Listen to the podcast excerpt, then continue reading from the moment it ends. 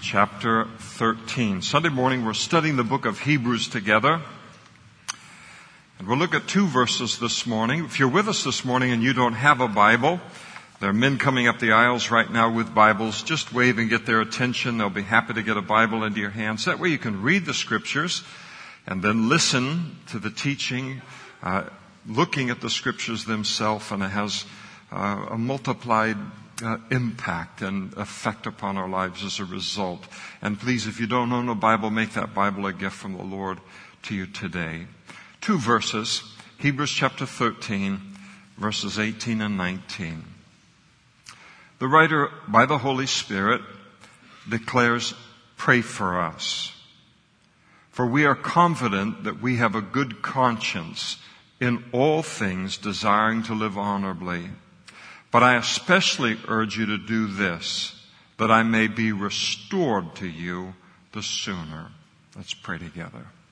Thank you, Lord, for these two verses as we thank you for every single sentence, every word of your word, every jot, every tittle. We are thankful for every revelation of yourself, Lord, found in this wonderful book. And we pray that you would freshly fill us with your Holy Spirit right now and give us a supernatural capacity to hear your voice through your word this morning. And we ask it in Jesus' name. Amen. Please be seated. I think that it's fascinating to realize that as we have studied this beautiful, majestic, book of Hebrews together for so many long months now on Sunday morning that here in verse 18, for the very first time in the entire letter, the writer speaks of himself personally and individually. And to me, it is very, very interesting to notice the subject that he raises in doing that. The entire letter is completely dominated, as we've seen, by the author's deep, deep knowledge uh, of the Lord, the significance of his life, his death, his burial, his resurrection. The writer is completely dominated by a very, very personal love for the Lord and a very, very personal love for these Christians that he has written to. And yet, before he can successfully close this letter, he has a personal request to make of the readers. And what does he request of them? Fascinating, isn't it? He requests of them prayer. Now I'm going to give us a couple of basics related to prayer this morning because some of us have known the Lord for decades. Others of us in the room, this is the first time have ever been in a church or have ever even been exposed to the subject of prayer. And prayer is very simply communication with God. It is simply talking with God, whether out loud or whether in my heart. I'm going to talk with them both ways. That's what prayer is. It is to have a conversation with God. I talk and God listens and then He talks and I listen. And prayer is not any more complicated than that. If we make it more complicated than that, I mean, it's a deep subject. There's a lot to it. There's a lot to experiencing God in there. But if we make it more complicated than that, then people will just have a tendency to put it off in the corner and say, this is a very complicated activity and I'll have to spend the rest of my life studying it theologically before I ever start to engage in it. And of course, that's a great mistake. And so it's simply communicating with God. Now, communication is the lifeblood of any relationship. You cannot have true depth and intimacy in a relationship with another person without deep personal communication. And what is true of our relationship with another human being is also true of our relationship with the Lord. A husband and wife they can choose to ne- neglect meaningful communication and they can then settle into kind of this cool, distant, um, workman-like uh, relationship within a marriage with one another, and they're still husband and wife, but the relationship that makes marriage the delightful thing that it can be will never happen apart from meaningful communication. And again, the same thing is true of our relationship with the Lord. A Christian can be a Christian apart from a meaningful prayer life because salvation is based upon faith. But a Christian will never know the relationship that God intends to have with us if we do not pray. I think one of the saddest things to witness in life, and that's saying a lot because there's a lot of sad things to witness in life. This is a fallen place. Doesn't mean that there aren't a lot of blessings in life as well.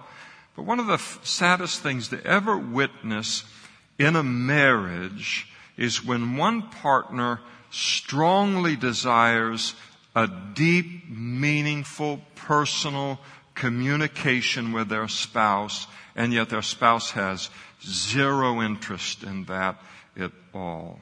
Think about what a pain filled way to live. And yet many people live that way. And when prayer is neglected in a Christian's life, Jesus is the neglected spouse. He is the groom. We are the bride of Christ. The Bible teaches that God is always eager to talk with us by means of prayer. Earlier in the book of Hebrews, the writer wrote, Let us therefore come boldly to the throne of grace that we might obtain mercy and find grace to help in time of need. Our access to God, because of our faith in the Lord Jesus, our access to God is immediate in prayer. I haven't yet seen the throne that my prayers ascend to, but one day I will. I'll be on that glassy sea. I'll see that heavenly throne room. But the Bible teaches that we have immediate access to God through prayer. Anytime, any place I can engage in prayer begin a conversation with God. I can be talking with Him. Something comes up of a situation. I can be talking with Him while I'm driving. I can talk with Him anytime, any place. And then something happens. Some crazy person is driving. Lord, hold that thought and we can come back to it 90 seconds later when I punch it and get around that person that doesn't know how to drive. Or whatever the circumstance might be uh, in life. We can talk to Him once a day. We can talk to the Lord a thousand times a day. Do you realize that some, some of the most jaw-dropping statements that Jesus made in His teaching while He was here on the earth had to do with prayer. I'll just read one to you, Matthew chapter 7. He said, ask and it'll be given to you. Seek and you'll find. Knock, and it will be opened unto you. If that's true, and it is true, you cannot have a greater encouragement to prayer than Jesus has given in the promises in just that one verse. If a Christian were to take that single line related to prayer seriously, we would never stop praying. We'd never stop asking or seeking or knocking. Jesus went on to say, for everyone who asks receives, and he who seeks finds, and to him who knocks it will be open. For what man, and now he speaks of the heart of God. What is the attitude of God toward us when we pray? Oh boy, God, he wants another dime out of my pocket. I'll tell you, this guy. No, that's not his heart. Jesus said, For what man is there among you? If his son asks for bread, we'll give him a stone. Or if he asks for a fish, that he will give him a serpent. And if you then being evil know how to give good gifts to your children, and we do, how much more will your heavenly father give good gifts to those who ask him? Again, you cannot have a greater encouragement to prayer than those two or three sentences that Jesus taught to his disciples and to us related to prayer. It is important to realize that the depth and the quality of our relationship with God is always determined by us. This morning, the relationship with God that I have, the closeness of that relationship, the intimacy of that relationship is completely determined by me. And the same thing is true of you as a Christian. Because we are always the limiting factor. God is never the limiting factor in that because He will engage us in as deep and personal a relationship with Him as we desire. James said, draw near to God and He will draw near to us. Always He will meet us. Always He will provide us with the depth of relationship and intimacy of relationship that we desire of Him. He will never be neglectful there. He will never be hesitant there. He is always eager. We are the ones who always determine the quality and the intimacy of relationship that we have with the Lord. Now the Bible also teaches that our prayers are a sweet smelling incense to God. In other words, our prayers bless Him. Revelation chapter 5 verse 8. Now when He, that is Jesus, had taken the scroll, the four living creatures and the 24 elders fell down before the Lamb, each having a harp, and then here it is, and golden bowls full of incense, which are the prayers of the saints. God not only hears our prayers, our prayers not only bless Him, He not only answers our prayers, but He keeps our prayers in the same way that we would keep a love letter. I hope everyone sooner or later in our life has received a love letter that we treasure and we keep in a drawer somewhere or some kind of a place and able to go back to it, maybe sometime after it's been received realize what a blessing something like that is from another person. And the Lord keeps our prayers in the same way. They bless Him. I'll tell you, we should never ever lose our awe over the privilege of prayer. Just stop and think for a moment here. Easy to say that. Should never lose our awe over the privilege of prayer, but to just stop this morning and to think about where our prayers go when we pray straight to God. Instantly, He hears us. There's a lot of people in life that I can't get through to immediately. I have to leave a message, either with a receptionist or a personal assistant, or I have to leave a message on some message machine or something like that. Incredible to believe that at any instant, day or night, I can pray to God and I have instant access to Him. And then to realize the price that was paid in order for me to have that privilege and to have that access. The shed blood of Christ in order to allow me to have the privilege of prayer and for you likewise as a Christian. Just amazing. Now I want you to notice that the writer asked the readers to pray for him in general, but he also uh, asked them to pray related to a specific need in his life, a specific desire in his life. And verse 18 tells us what that is. The specific request was that I may be restored to you sooner. So he's eager to come and see them. He wants to see them face to face. And I mean, you can feel that all the way through the letter. He's concerned for the decisions that they're making or potentially making. He would like to come and visit them, but there is something that is hindering him at the moment, and he wanted them to pray that he could come to see them sooner rather than later. Now this kind of prayer that he's asking for of the readers is known as intercessory prayer. And intercessory prayer is where I pray for someone else. Or I pray for uh, the person or some situation that a person finds themselves in. So that's what intercessory prayer is, to pray for another person or for a situation or circumstance that they find themselves uh, in. Now, the fact that the writer called upon his readers to pray for him, it demonstrates to us the absolute confidence that he had in the effectiveness of prayer. That's a powerful thing when a person asks another person to pray for him or for her. That's a communication on the part of the person who's asking for prayer of their confidence in the power and the effectiveness of prayer. And I think it's wonderful to realize that here you have a man who is as uh, deep in the Lord and as spiritual a man as the writer of the book of Hebrews uh, was, and to realize this is a human being who knows the power of prayer, the impact of prayer, and he believes uh, in that. And power, prayer is powerful because the God that we pray to is powerful, and the writer knew that. I think it's also good to realize that through intercession, we can affect any situation in the world, no matter how far away we might be geographically.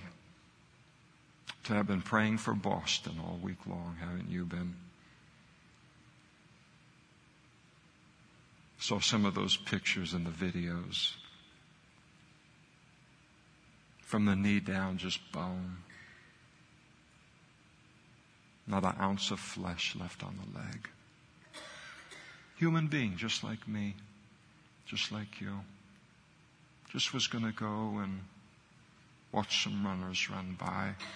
People that they knew, people that they loved, or just a day out in the middle of things to pray for their healing. Pray for God to meet them in a way that only God can meet a person like that. And then the repercussions, the deaths. How many people are affected by each person, all those things. And to realize that through intercession, even though I'm separated by thousands of miles from Boston, I was able to be effectively and powerfully involved in people's lives there in Boston. That's what happens when we pray. He's separated geographically a great distance from who it is that he's writing to here. But it doesn't matter. They don't need to see face to face or be in the same room. He's asking them to intercede, and when we intercede for somebody, we can intercede from the other side of the world. We can pray for a loved one who is on the other side of town. Effectively, powerfully, we can pray for uh, a loved one who's on the other side of the country. We can pray for missionaries on the other side of the world and be actively engaged and effective in their ministry. I don't have, I don't have to spend thousands of dollars to fly to the other side of the world. I would if God told me to. But I don't have to fly to the other side of the world to be instrumental in the influence of the kingdom of God or be influential in a particular situation that somebody is experiencing on the other side of the world. All I need to do is take a prayer list whether it's on a sheet of paper or in my own heart, a map of the world, find a quiet place, and an hour later I can reemerge from that place having impacted things related to the kingdom of God all around the world through intercessory prayer. It's amazing.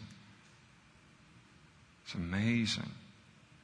It almost makes you think about turning off the television for an hour to be able to do something like that. That's the power of it. That's the influence of it. And the writer knew the power and the influence of that. And it's amazing the opportunity that, that God has given us to affect through intercessory prayer. I want you to also notice something that is very, very important in this passage. It's, it just sits right on the surface, but sometimes if you're like me, you can miss the most obvious thing in a passage. The very, very important thing that I want us to notice is that he asked people to pray for him.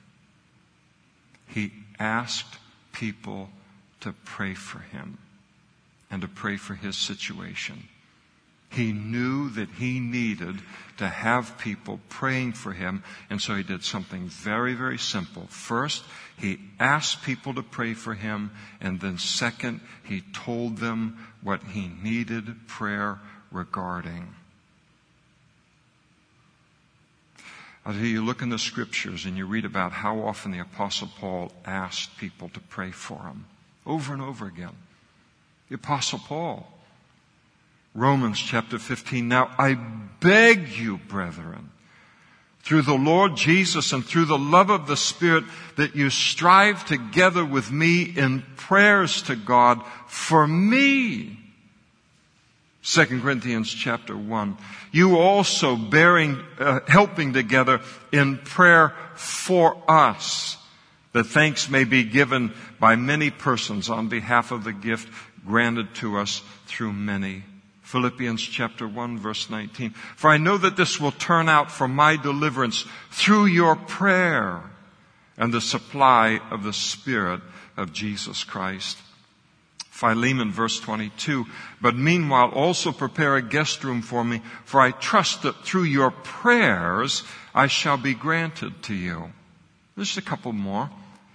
Ephesians chapter 6 praying always with all prayer and supplication in the Spirit, being watchful to this end with all perseverance and supplication for all the saints and for me, that influence may be given to me he asks for prayer and then he gives them the specifics that utterance may be given to me that I may open my mouth boldly to make known the mystery of the gospel. Oh, the apostle Paul, he would never be anything less than absolutely bold in any situation that he'd ever find himself in. The apostle Paul would never fail to share the gospel in each and every situation that he finds himself in the middle of. I mean, it just comes naturally to him. It's effortless for him. It's just part of God's call, upon his life. No, it's the product of prayer and intercession on top of all of those other things. And he knew it. And he knew he needed people's prayers. Colossians chapter 4 verse 2, Paul wrote, continue earnestly in prayer, being vigilant in it with thanksgiving, meanwhile praying also for us that God would open to us a door for the word to speak the mystery of Christ for which I am also in chains, that I may make it manifest as I ought to speak. 1 Thessalonians chapter 5 verse 25 is about as simple as it gets. Paul wrote and he said, brethren, pray for us. And then in 2 Thessalonians chapter 3 verse 1, finally, brethren, pray for us that the word of the Lord may run swiftly and be glorified just as it is with you. I mean, you almost get the impression that the apostle Paul wanted to be on every prayer list that existed. He wanted people praying about him for big things, for little things, for everything. He wanted people to be praying for him. And if the apostle Paul needed prayer, if the apostle Paul recognized his need for prayer, then how much more do we need to have people praying for us? Who prays for you?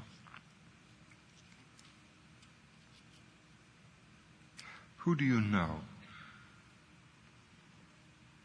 that day in and day out you are on their prayer list and that they pray for you personally and specifically. And maybe the bigger question is, who do you ask to pray for you? We need to have people praying for us. Sometimes after a service or whatever the circumstance might be, someone will come up to me and they'll say, Pastor, would you pray for me? And I say, Yes, what can I pray for you?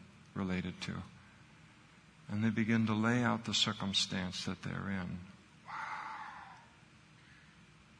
It is so big. And it is so hard. And I typically tell a person in that circumstance, I'll say, I will gladly pray for you. And I will continue to pray for you. But you need more people praying for you in this situation. The Bible says that we're to bear one another's burdens and so fulfill the law of Christ. There are burdens that I must carry on my own just between the Lord and I. And then there are other burdens that come into my life as a Christian that are to be borne by others in my life. I can never carry them alone. And prayer is a part of that caring, holding people's arms up. And I'll typically say to a person, Do you know somewhere between three and five people at least that number one, you know they pray, and number two, you know they care about you? That you can inform about this situation so that they can be interceding for you because you are going to need people praying for you in this situation in the heartbreak, in the spiritual warfare, in the whatever it might be that they're facing. And I won't let a person loose until they tell me they have three to five people that they are going to contact and they're going to have now engage in their life actively every single day and as often as the Holy Spirit prompts to be involved in their life in prayer. And I'll say, if you know Christians like that, then contact them and do this immediately. The fact of the matter is that all of us need prayer. We all need to have a group of intercessors who are praying for us and who we are praying for as well. If you don't have that, if you don't know that you are on the prayer list of at least five men or women, women, may I suggest to you that you pray and you ask God who you should approach and say, would you intercede for me? And here's the area that I need intercession on. You say, I don't know five people like that. Or, boy, that's gonna, I don't know that I'm comfortable approaching people like that. Could we set up kind of a church program and you just, and we'll link up, this person wants intercession and these people want to intercede? I wouldn't touch it with a 10 foot pole. Talk about complicating something. God will show you. God will show you. He will put the intercessors together and the need together. He'll match it. He'll do it. You just ask Him. And part of the thing that happens, and it's one of the great things that happens when I recognize this need for intercession, and then to recognize others have the same need in their life, and I want to be interceding for them, is it almost forces me to develop relationships with other Christians when some of us might be hesitant to develop those relationships, to get to know somebody that well. And typically what it will require is being engaged, at least in a church this size, being engaged in the church and on probably a little more intimate level than the Sunday morning services because there's so many people. Now some of you are people people and you'll talk with 12 people before you get to your car today. Others of you, That's an unfriendly church. I haven't had nobody said hi to me at all. Well, you get to your car in three and a half seconds. Who has time to say hi to you? sometimes it'll be in a home fellowship or the men's Bible study or the women's Bible study or some, or just beginning to hang out and start to talk with people a little bit. The relationship develops and we realize, all right, God's put this person in my life and I want to be praying for them and I want them to be praying for me. And we really need this. Our culture is so, it, it really breeds individuality and, and individual strength, and there's a lot of virtue about that, but it does have some disadvantages as well. Our culture breeds isolation, and it really breeds this idea of giving the appearance that I have have it all together, even if I don't have it all together. So we carry that whole vibe into the body of Christ. And the body of Christ is a family. It's a very transparent place. And, and God makes it a place where we can be vulnerable with one another selectively. I mean, sometimes depending what the issue is and all. But the Lord will protect us in an environment like this as we're seeking intercession. And so sometimes because of the way the culture is or the way that we are in terms of our personality, we really have to fight against an inner resistance in order to make ourselves vulnerable to others related to the needs in our life for prayer. But we desperately need it. We need to be praying, being prayed for, and it needs to be just as supernaturally natural as we see in the Apostle Paul's life, as we see in the writer of the book of Hebrews here, where it's just, it's just them. It's just the thing. I've got a need in my life. I'm going to ask people to pray for me on it. Instead of, uh, you know, holding on to the thing as a great dark secret or trying to struggle through it on my own. Sometimes we look at the Christianity in the Bible, the simplicity of it. Maybe the, the culture was a little more conducive for it or whatever it might be. And then we look at what kind of what it has, it becomes today and we see a, a distance between the two. We realize this is the right way as it's in the book. And so the importance of sometimes fighting through that uncomfortableness or um, you know, making ourselves vulnerable, developing relationships like that. But it's important that we do so because we really need people to be praying for us. Everybody needs to have a handful of people that are Christians that when a crisis hits, we can pick up the phone and a relationship is there and we can begin to talk, we can talk to them and say, would you pray for me related to this right now and would you continue to pray for me?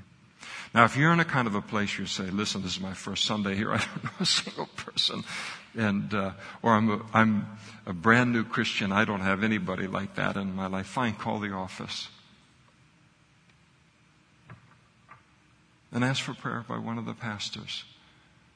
It, it, be, everyone else that you ask to pray for you after that will be better than what you're going to get from any of us. When God kind of handpicks your team. But if you say, I need a little bit of a stopgap while all of this gets put together, then use us.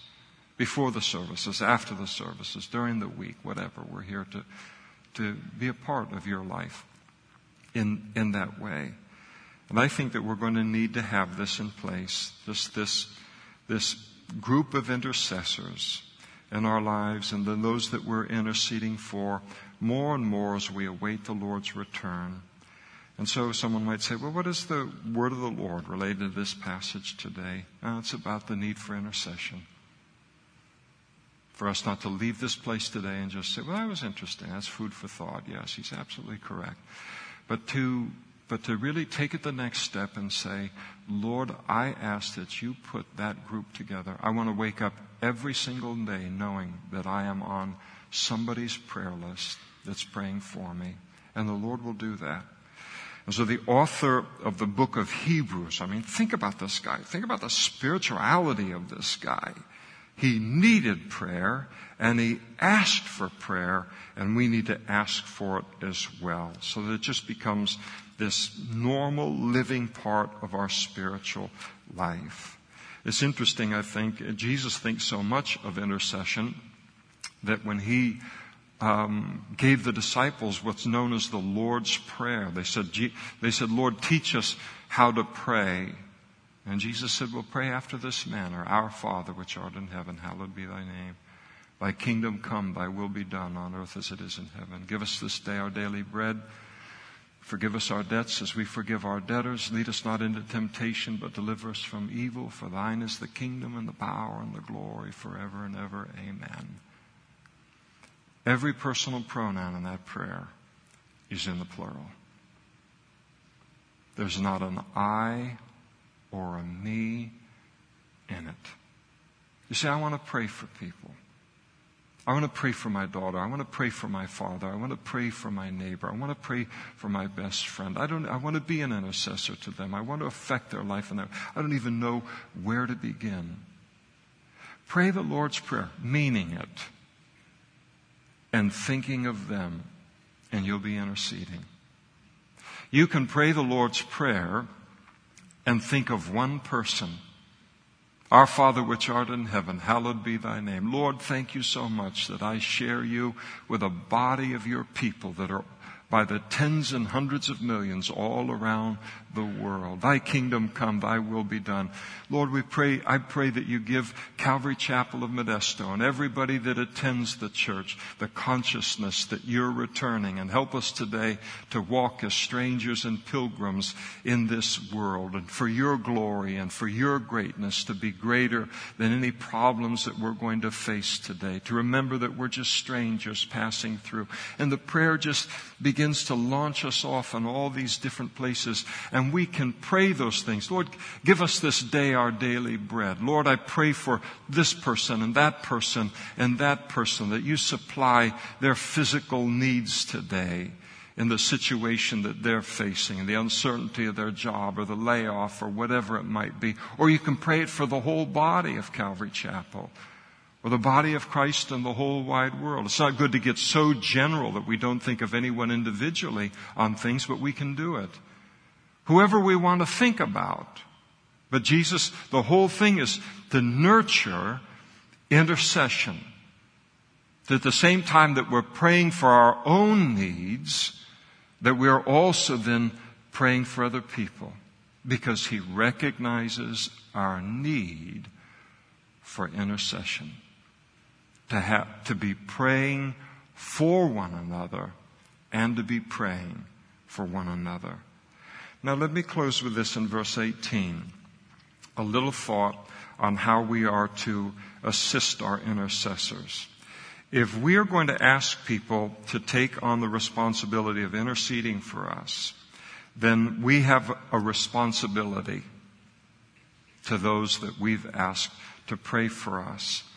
And the responsibility that we have, notice in verse 18, is the responsibility of living our lives in such a way that allows their prayers to be effective. To live our lives in such a way that allows God to answer their prayers for us without any kind of hindrance or any kind of complications. How do we do that? He tells us, verse 18, by maintaining a good conscience before God. A good conscience is a clean conscience, a conscience that isn't accusing us of any willful sin.